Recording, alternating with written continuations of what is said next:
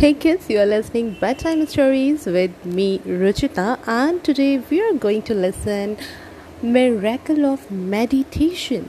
So, here we go. Once a man killed a person. So, the soldiers of that kingdom were told to catch him by the king. He kept running and running in order to save his life from the soldiers.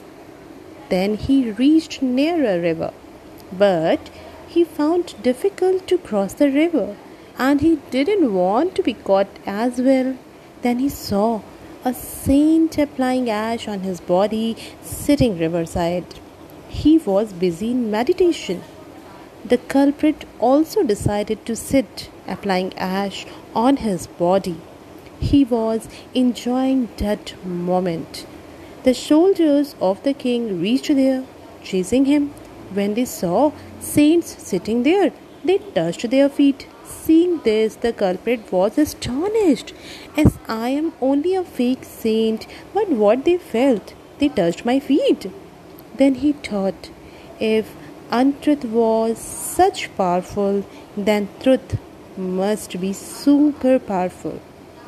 Touching their feet, the soldiers went from there. But from that day on, the killer totally changed himself and gave up bad deeds. So, my dear kids, what we learned is truth is more powerful than untruth.